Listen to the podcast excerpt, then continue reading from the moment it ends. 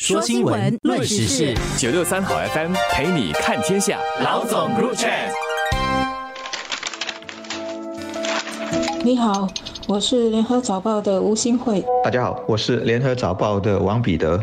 国会过去几天通过了几个重要的法案，其中一个呢是通讯网络安全杂项法案，听起来很拗口，但是基本上是要加强对社交媒体不良内容的监管，以便能够保护本地的用户，特别是十八岁以下的青少年和儿童。这个新法令估计在明年就要生效。如果当局发现任何社交媒体平台上有不良的内容，比如属于暴力的、网络霸凌的，或者是性相相关的当局有权利发出指令，要求社交平台在几个小时内就必须禁止新加坡的用户看到这些不良的内容。如果内容呢是涉及恐怖行为等等比较严重的有害内容，当局是要求他们更要尽快的禁止。至于具体要几个小时内就要禁止呢？当局会在另外公布细节。网络世界里目前有许多社交媒体平台，比较大户的就是我们所熟悉的。的脸书、Facebook 和 Instagram，他们的用户非常多，影响力当然就很大。所以这些大户的社交媒体平台会先受新的法令管制，政府下来会公布受管制的所有社交媒体平台的名单。至于私人的通讯，因为牵涉到个人的隐私，政府要监管内容，就需要有更加细致的安排，才能够避免侵害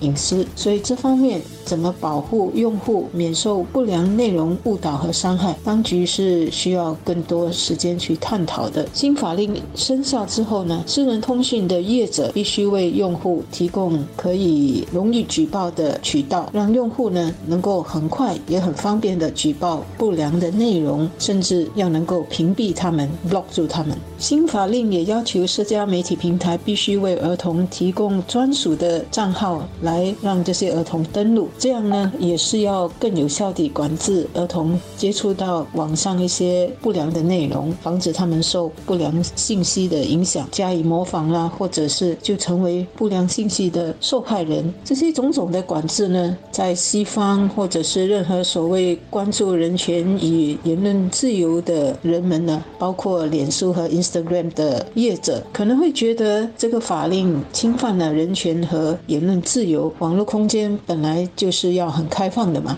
在社交媒体里，你可以找到很多生活的调味品、乐趣以及很多的情感联系。但它的祸害，我们也要有清醒的认识。其中一个是很多人都谈过，我又不确定谈的够不够彻底的，就是脸书、谷歌搜索等等的算法，就是根据你的浏览历史，平台很快知道你是个什么人，喜欢什么。有人说，他甚至比你更了解你自己，然后会投你所好，给你爱看的、爱听的、认同的内容。和思想让你沉溺其中不能自拔。平台为什么要这么做呢？理由很简单，就是最大化你的阅读数量，让你在平台上关注和停留的越久越好，这样就可以向你展示广告，可以赚很多很多的广告收入。其实你会对什么广告感兴趣，会消费些什么东西，算法也了如指掌。这种算法有时还挺讨厌的。我举一个个人的体验，我的脸书和 Instagram 有一阵子经常推送那些鳄鱼在河边埋伏要吃牛羊、狮子花豹追逐猎物的视频，一定是我曾经看了。几个结果，算法就认为我喜欢这些内容，不断的推送。我年轻时确实很喜欢看生态纪录片，那时没有 YouTube，没有星河这些有线电视的频道，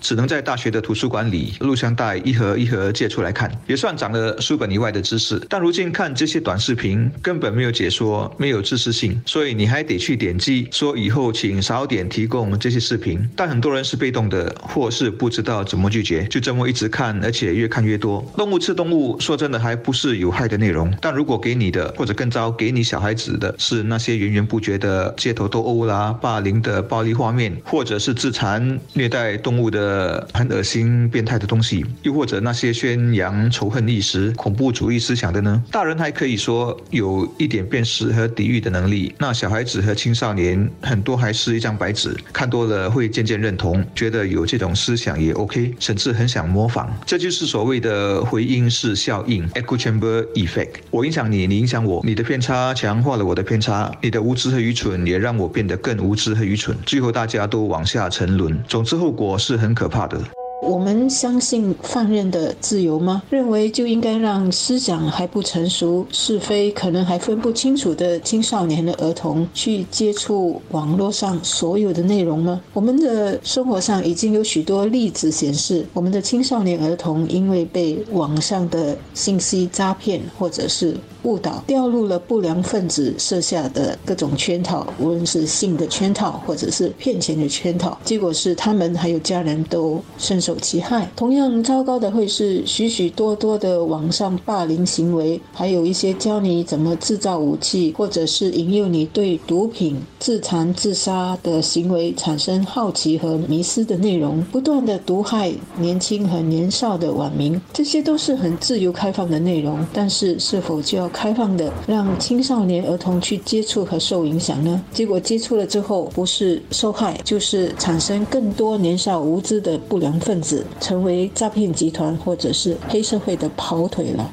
杨立明部长在一个访谈中就举了英国一个十四岁少女自杀的案例，很值得社会警惕。说少女死后，父母和警察发现她在 Instagram 里保存、点赞和分享了一万六千多则有关自残、自杀的视频和照片。我昨天好奇，也在 Instagram 里用自杀的字眼搜索。当然，他首先会问你是否有困扰，需要找人帮忙吗？但下面另一个选项就是前往。我点前往，果然里面有很多很多，单看账号名称。就知道里面都是一些阴暗消极的内容。我想，只要我点击几个，算法一定又是自作聪明，以后不停的给我输送这些垃圾。要杜绝这些网上不良内容，社媒企业的自律根本是缘木求鱼。特别是这些内容是用户自己投放的，数量太多了，而且每天都在增加。脸书的梅大刚宣布裁员，说要减少一些新项目的投资，并说要把关注点转回到如何增长脸书的传统业务上。听他这么说。说我们都要害怕，因为显然手段之一还是算法，而且一定会进一步强化它，让它更聪明、更肆无忌惮。另外，这些企业的用户是全世界的，不会为了个别国家，为了照顾个别的国情，替你做好管控和清理的工作，所以还是得靠自己。这次通过立法确立一些行为准则，以及违规会受到的惩罚，算是又跨出了一大步。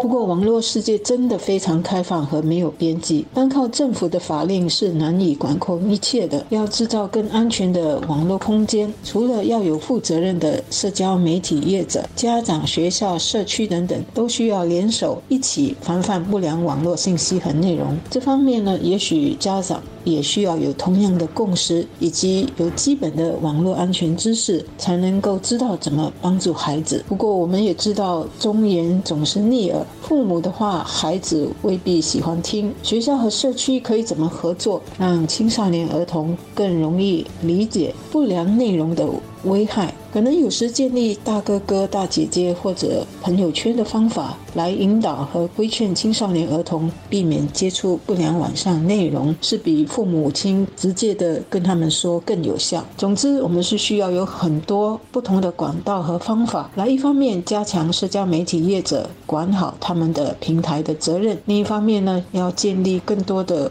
互助管道，让家长、社区和学校等等能够联合起来，为青少年年儿童。提供良好的网络安全空间，让他们知道：第一，碰到问题时可以怎么求助；第二，看到不良的内容时可以怎么举报，或者是应该怎么做；第三，怎么提高警惕，不要轻易的掉入网络上的各种圈套。就如公路安全，除了要有交通灯和交警维持基本的秩序和交通法律，各个公路使用者，包括行人在内呢，还是要有基本的公路安全知识和礼貌。才能够开心上路，安全回家。网络世界更加千奇百怪和复杂多变，我们更需要有警惕的心和互助的。